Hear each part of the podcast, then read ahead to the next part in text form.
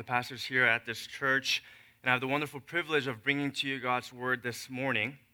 And if you have been with us for the past month of May, we've been going through a sermon series titled Our Great Healer as we witness together God's healing miracles throughout Scripture and apply what that means for you and me here living on this side of glory.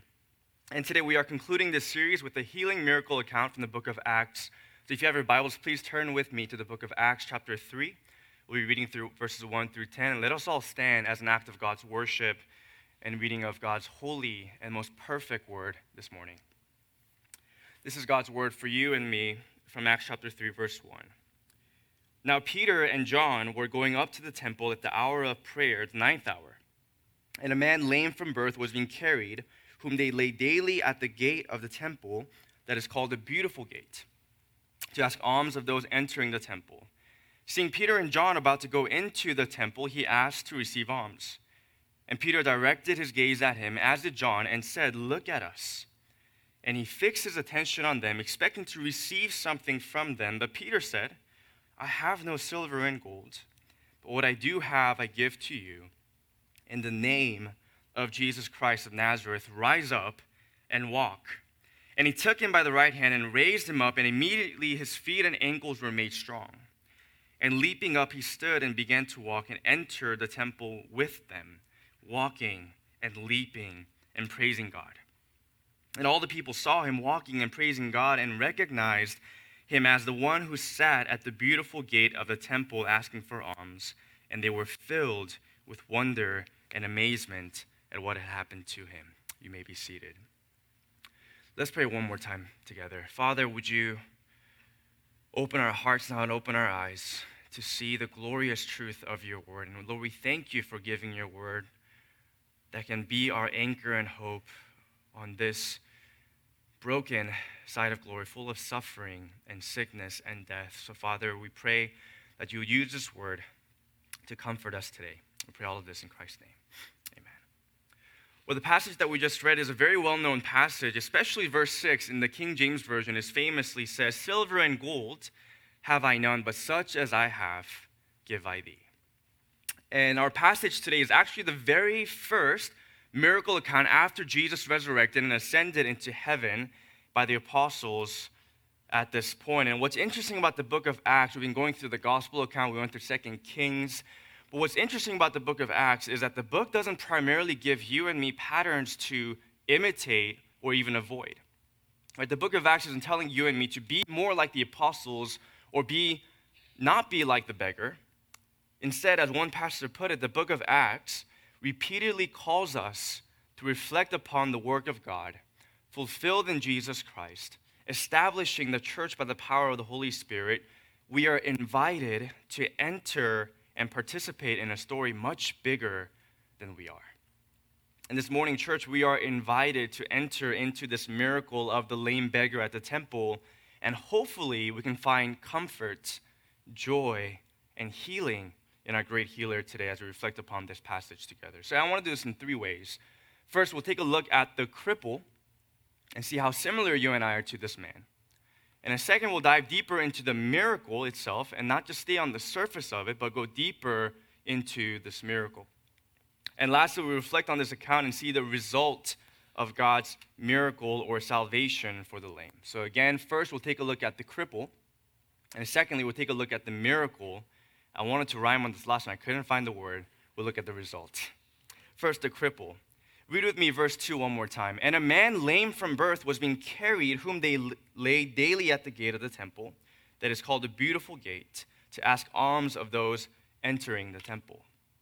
He said the main character of our story today is this lame crippled man who was crippled from birth. And literally in the Greek, it says from the mother's womb. And if you drop down in the next chapter, verse 22, Luke records in the book of Acts that this man was more than 40 years old. So imagine from birth, for more than 40 years, this man has never experienced walking, let alone standing, and all his leg muscles have atrophied and had to be carried by his friends and his family all the time. And I remember back in my freshman year in college over winter break, I got bit by a spider on both my calves.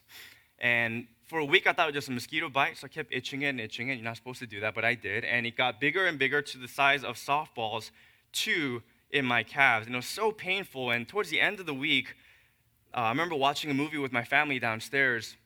And I got up to stand to go back to my room, and I immediately collapsed because I couldn't feel anything on my legs. I couldn't stand on my own. And so that led to a minor operation. Um, gross oozing out of all the infection from my calves, taking antibiotics. But also, what I remember the most about this incident was how my dad had to literally carry me on his back every time I had to go to the bathroom, had to go back to my room, whatever I needed.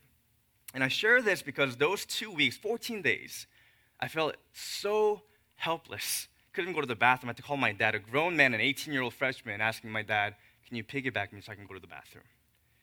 But imagine, friends, this cripple in our passage who had to depend on and be carried by his friends and family, not just 14 days, but 40 years and more.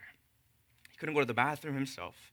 Even at the temple where he was begging, imagine if the sun, summer, uh, summer sun was beaming down on him. All he can do at best is crawl to a shade, or he just has to stay there, get burned until his friends or family can help him out. Physically, utterly helpless. But not only that, this man was probably a beggar, most likely from the moment he became an adult. While all his friends were working, growing up, creating their own families, all he could do was be carried to the temple and beg on the ground. Imagine the emotional toll, emotional damage that he had by being looked down upon, and even worse, being ignored every day for years because the most normal human response to the presence of a beggar, friends, is to look the other way to ignore them and not acknowledge his or her presence. And this man was definitely one of the lowest of the lowest people in that city, known as that beggar at the gate that's called Beautiful Gate. That was his identity. He was needy, he was poor, he was lame, he was crippled, that no one loved.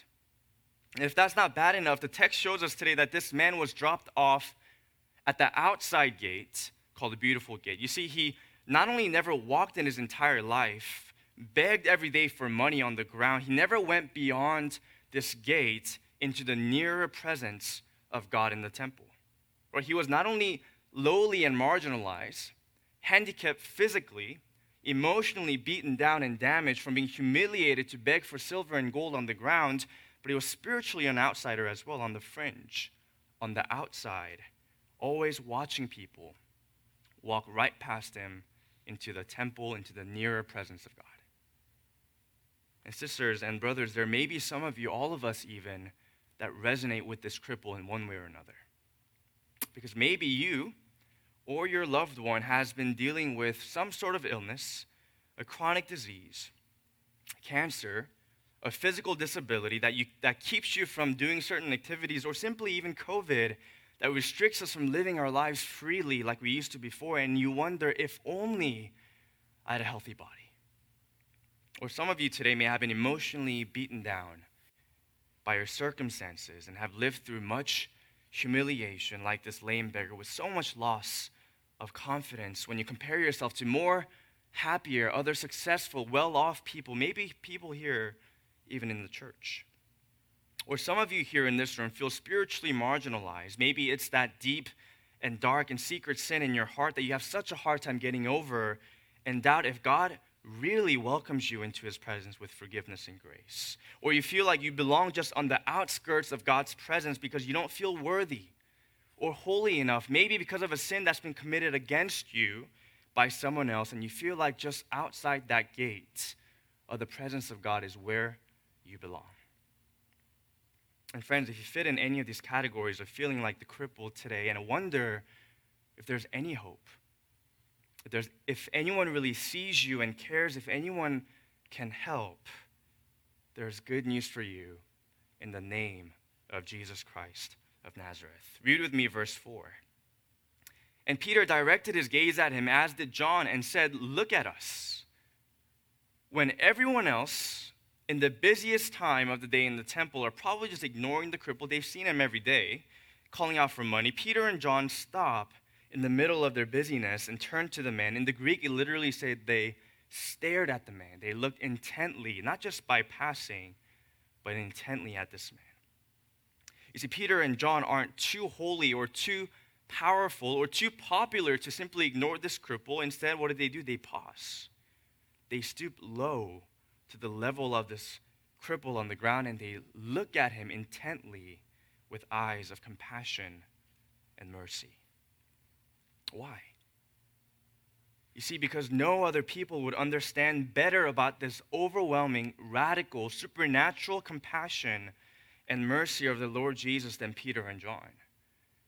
Because when they were spiritually crippled and lame in their sins, when they were lost in their ways in their sins, even when Peter betrayed Jesus three times and couldn't stand the shame and the guilt, even then Jesus wasn't too holy for Peter and John.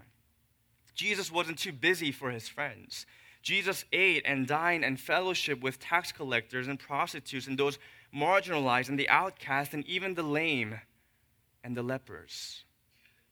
You see, Peter and John were simply imitating what they learned from their Lord out of the overflow of mercy and compassion they first received from Jesus.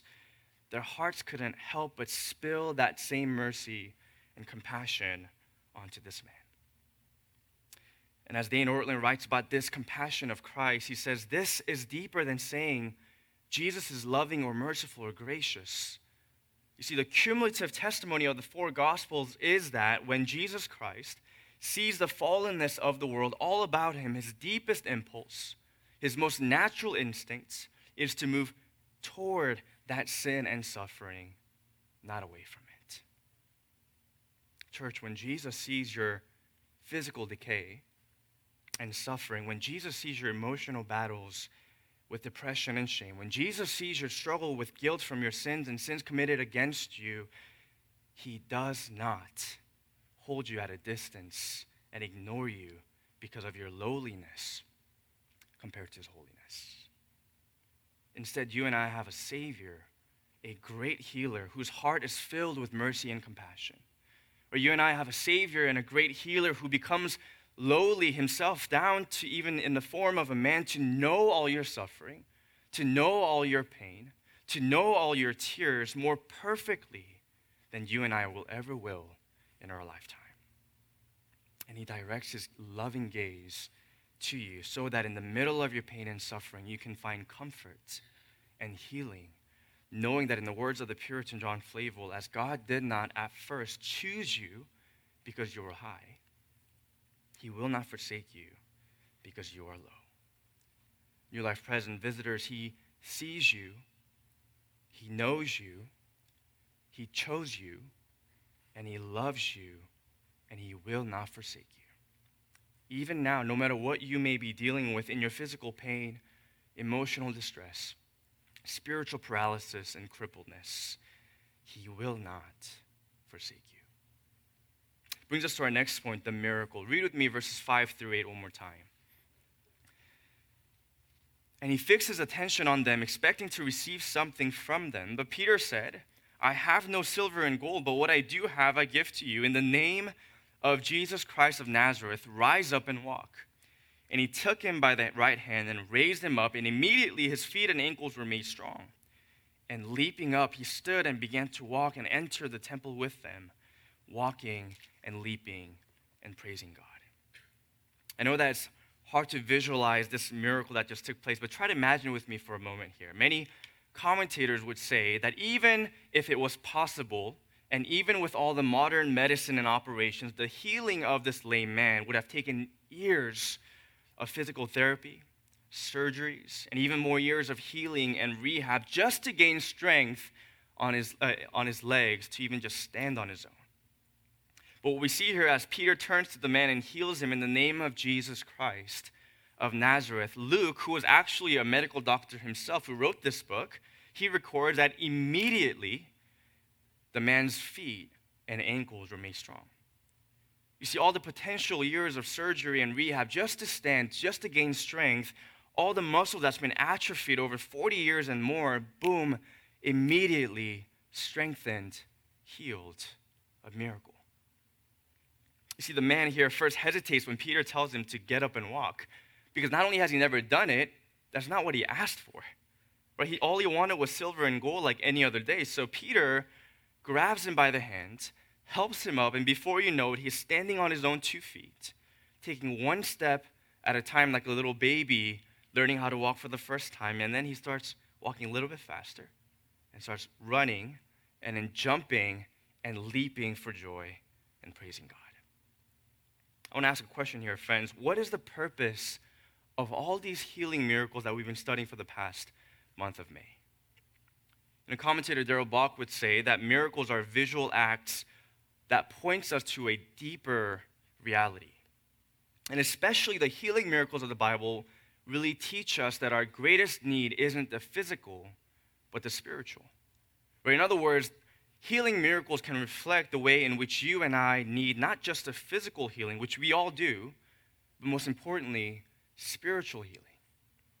If you remember when Pastor Andrew kicked off the series with the miracle of the 10 lepers and also the healing of Naaman in 2 Kings two weeks ago, they point to our spiritual leprosy of being unclean due to your sins and mine before the eyes of God.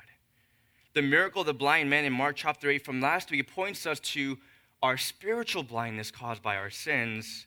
And the miracle of the paralytic, similar to our story today in Mark 2, points us to our spiritual crippledness and lameness and paralysis. So, again, the question is what is today's miracle of the lame man teaching you and I this morning? What deeper spiritual reality is it pointing us to? Read with me verse 5 again, and he says this And he fixed his attention on them, expecting to receive something from them. Now that this man has the attention of the apostle Paul, uh, Peter and John, the cripple now is so sure that they're going to give him silver and gold. That's all he needs. That's all he's ever needed, and he survived this long with silver and gold, and life's been fine. But what does Peter say when the man asks for silver and gold, Peter says, I have no silver and gold. And at this point, the cripple is probably frowning. Disappointment floods his heart. But then he hears Peter saying, In the name of Jesus Christ of Nazareth, rise up. You see, the cripple gets something totally different than what he expected, something he never even asked for. And this, friends, is a deeper spiritual reality that I believe God is teaching us here this morning about this miracle in our lives. You and I, in our sins, are spiritually crippled and paralyzed to know what we most deeply and truly need. Let me say that again. You and I, in our sins, are spiritually paralyzed, spiritually crippled to know what we most deeply and truly need in our lives.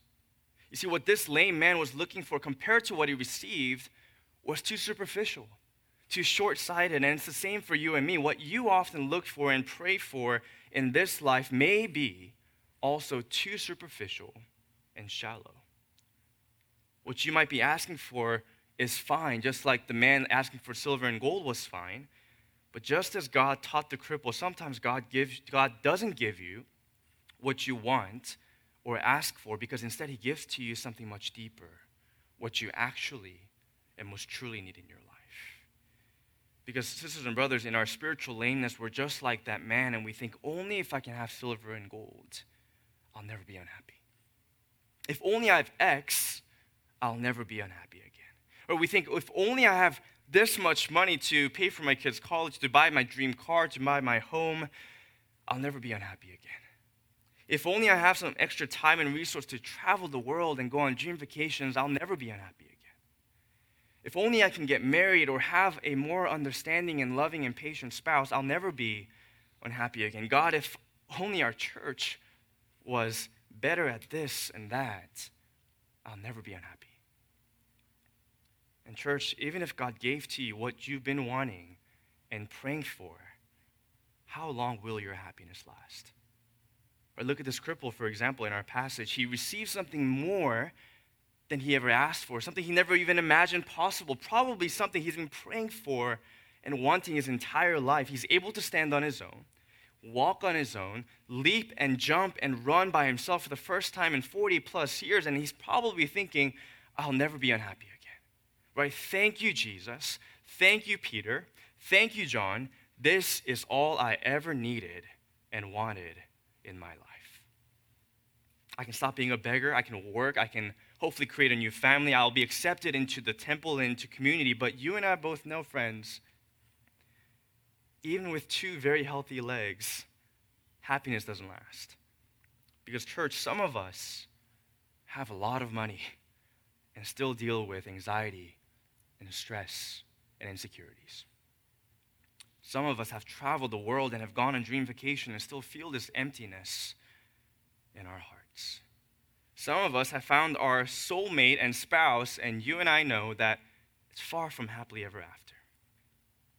Some of us have committed to this church, thinking you finally found a church to call home, only to be disappointed by the leaders, the culture, and the community of this church. And what God is revealing to you through this miracle deep inside your heart is that none of the surface level physical realities, as good as it may be, that we ask for on this side of glory, can give you the true happiness that you and I are longing for. And God knew, friends, that this cripple would be so happy and able to live the life he never lived before after this healing miracle. But God also knew that that wouldn't be enough. In only a span of 10, 20 years, he would die. So God gave him something more permanent and real, what the cripple actually needed, which was his salvation. Read with me verses 8 and 9. And leaping up, he stood and began to walk and entered the temple with them, walking and leaping and praising God. And all the people saw him walking and praising God. You see, Luke here specifically mentions that this man, for the first time in 40 plus years, not only stood up and walked, but he entered into the presence of God in the temple. And it records twice that this man was praising God. Right, friends, God gave this man not only restoration of his legs, but a restoration of his soul. Right, God not only gave him a cure to his lameness, but a cure to his spiritual lameness. God restored and healed him not only for the rest of this short life on this side of glory, but he healed him for the rest of his eternal life. And what this miracle is teaching us today is that just like he did with that crippled man, what God gives to you and me is far deeper than silver and gold.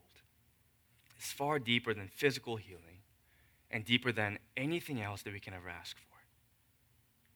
Because in the name of Jesus Christ of Nazareth, if you put your faith in that name, what he gives to you is grace, forgiveness, restoration, spiritual wholeness, and an unbreakable communion with your great healer. You see, He gives to you salvation that no suffering, no sickness, no lameness, no death can ever undo. That is a true and better miracle. But there is no other miracle than, that can bring you salvation from your deepest longings and broken desires of your heart. There's no other miracles that can save you from sickness and suffering, salvation from sin, salvation from death than the miracle of Jesus Christ of Nazareth. And Tim Keller said it best, and I'm paraphrasing here, but he said that the biggest miracle in the history of mankind was God becoming a man to become killable, nailable, spearable, crucifiable for all those who are suffering, not only physically, but with spiritual lameness like you and me. Brings us to our last and final point the result. What is the result of this miracle or the result of God's salvation for the spiritually lame like you and me here this morning? It's hope. Friends, God knows that you're going to suffer. He knows you are suffering. He said it himself in John 16 33 In this world, you will have tribulation. But when you receive by faith this miracle of Jesus Christ of Nazareth and the work of reconciliation with God and his forgiveness and mercy, when you receive Jesus as your great healer, the result, friends, is the unwavering hope that will help you to navigate through all the suffering, all the sickness, all the longings and all the broken desires of your life right now. Because it's one thing to have the stock or the crypto market crash and take a hit on your finance, but if your core identity, if your ultimate hope is in money, it's going to devastate you. It's one thing to have your reputation tainted and lose your followers, lose your clout, but if your ultimate hope and identity is in your name and your fame, it's going to throw you into crisis. It's one thing to be sick and it's painful, to live through COVID, to lose a loved one, to suffer, but if your identity and your hope is bound by just this physical world and health and wealth and the tangible world, there is no way that you and I can even begin to endure and navigate through any suffering on this life.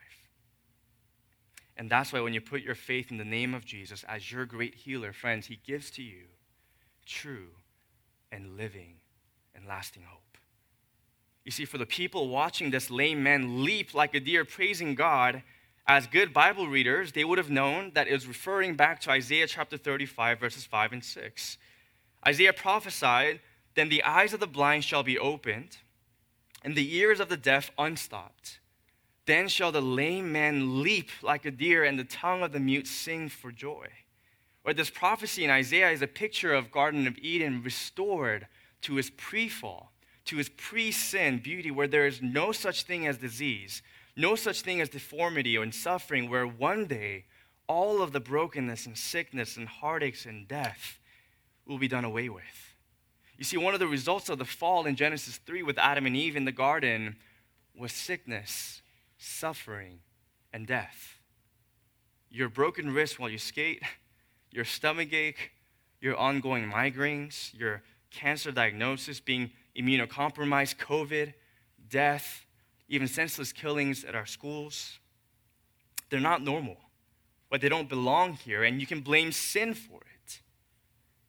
And the good news is, friends, that Jesus came to pay the penalty of sin that brought all of your sickness, all of your suffering, and all of the brokenness in this world.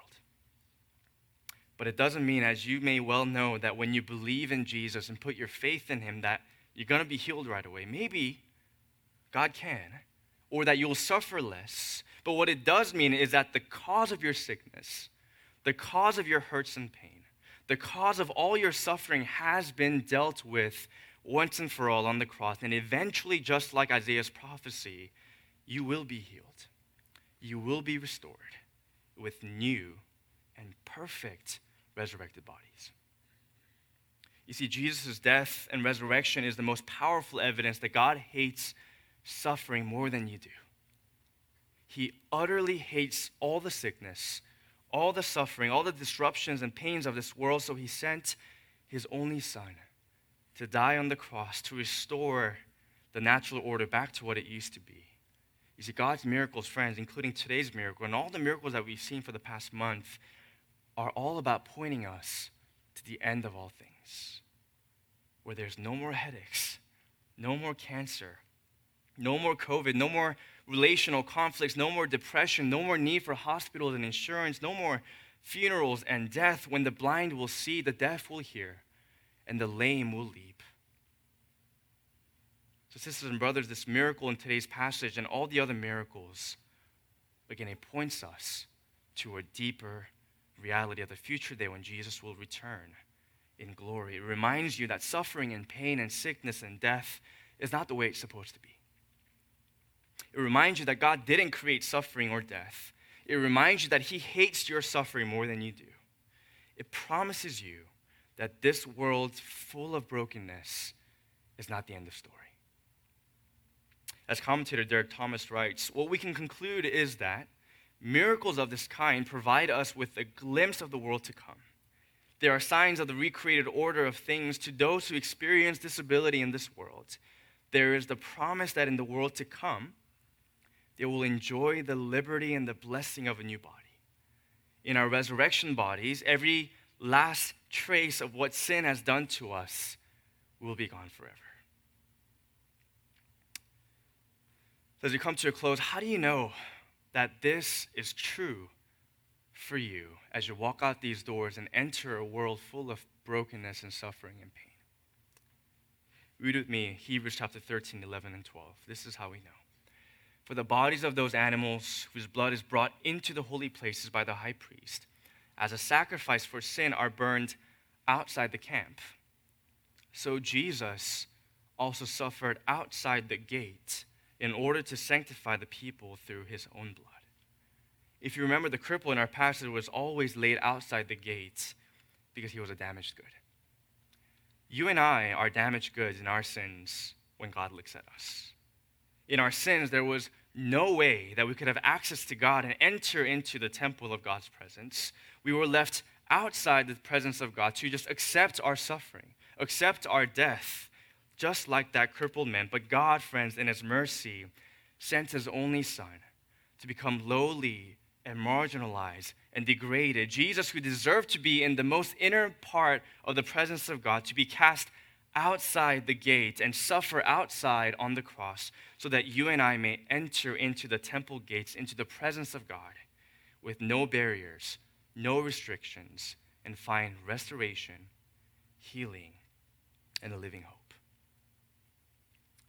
So, dear New Life Press family and visitors, in all the suffering you face today, in all the physical toll, the emotional damage, the mental distress that you have gone through, that you are going through, and that you will go through once you exit these doors, I pray that in the middle and the deepest valley of your pain and your spiritual paralysis and lameness, that you would heed the words of the, the Apostle Peter and place your faith in the name of Jesus Christ of Nazareth, the same Jesus who is able to lift up his people from the depths of pain the same Jesus who has paid the penalty of sin that brought all of your suffering.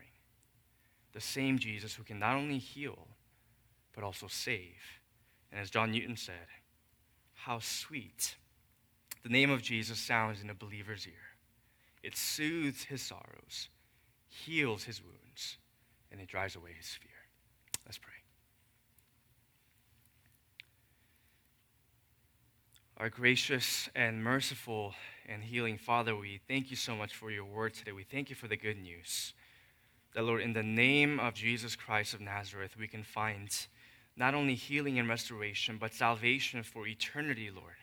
That, Lord, in the name of Jesus, that we can be in the most horrendous and horrific pain and suffering and brokenness of this world, and though our bodies may decay and fail, Lord, we can know for certainty that, Lord, our soul will be with you. And when you return in glory, that we will have new and perfect and restored, resurrected bodies. And that we can see you face to face, our great healer. So, God, I pray that as we exit these doors today and go into our daily lives, Father, in the midst of suffering and brokenness, that you would give us and remind us of the promise of the living hope that we have in the name of Jesus, in whose name we pray.